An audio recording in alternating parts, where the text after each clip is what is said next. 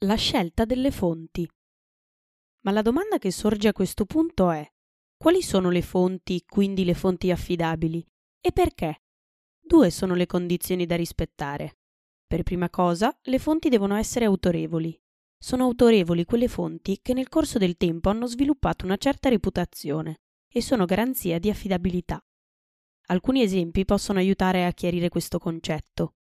Se si cercano dei dati, organizzazioni come l'Ocse, la Banca Mondiale o istituti statistici come Istat ed Eurostat sono di sicuro fonti autorevoli. In generale, gli istituti statistici che fanno riferimento a istituzioni rispettate e che sono indipendenti sono quelli da preferire.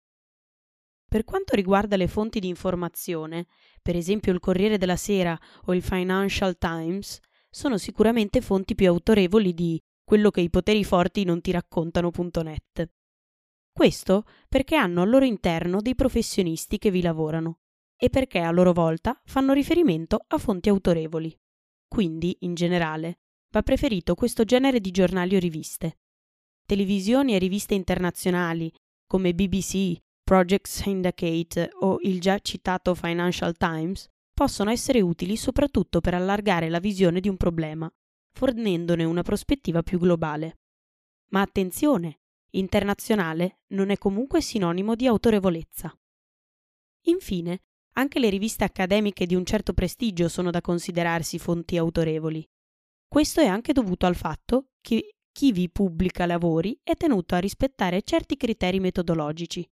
Un discorso simile vale per le pubblicazioni di think tank rispettati, come Bruegel, ISPI o Chatham House. Il secondo importante criterio che si deve rispettare è quello dell'indipendenza. Le fonti che utilizziamo non devono essere parziali o faziose. In questo senso, la selezione basata sul criterio dell'autorevolezza dovrebbe già aver aiutato a scartare fonti esageratamente schierate. In ogni caso, l'imparzialità delle fonti va comunque verificata. In generale, per quanto riguarda database di organizzazioni indipendenti o lavori accademici prestigiosi, non si dovrebbero porre particolari problemi di parzialità. Il discorso si fa più complicato per i giornali, visto che è assai raro, anche nei casi più autorevoli, che essi siano totalmente imparziali.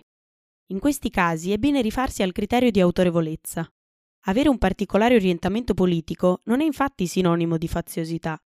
Inoltre, è utile verificare che i giornali citino a loro volta fonti attendibili e che lo facciano in modo corretto. Un'altra tecnica utile è quella di confrontare come diversi giornali abbiano riportato una notizia, per capire le diverse prospettive e cercare di ricavare l'oggettività dei fatti. In ogni caso, i principi di autorevolezza e imparzialità sono due utili bussole per orientarsi nel mare magnum di informazioni che si trovano sul web.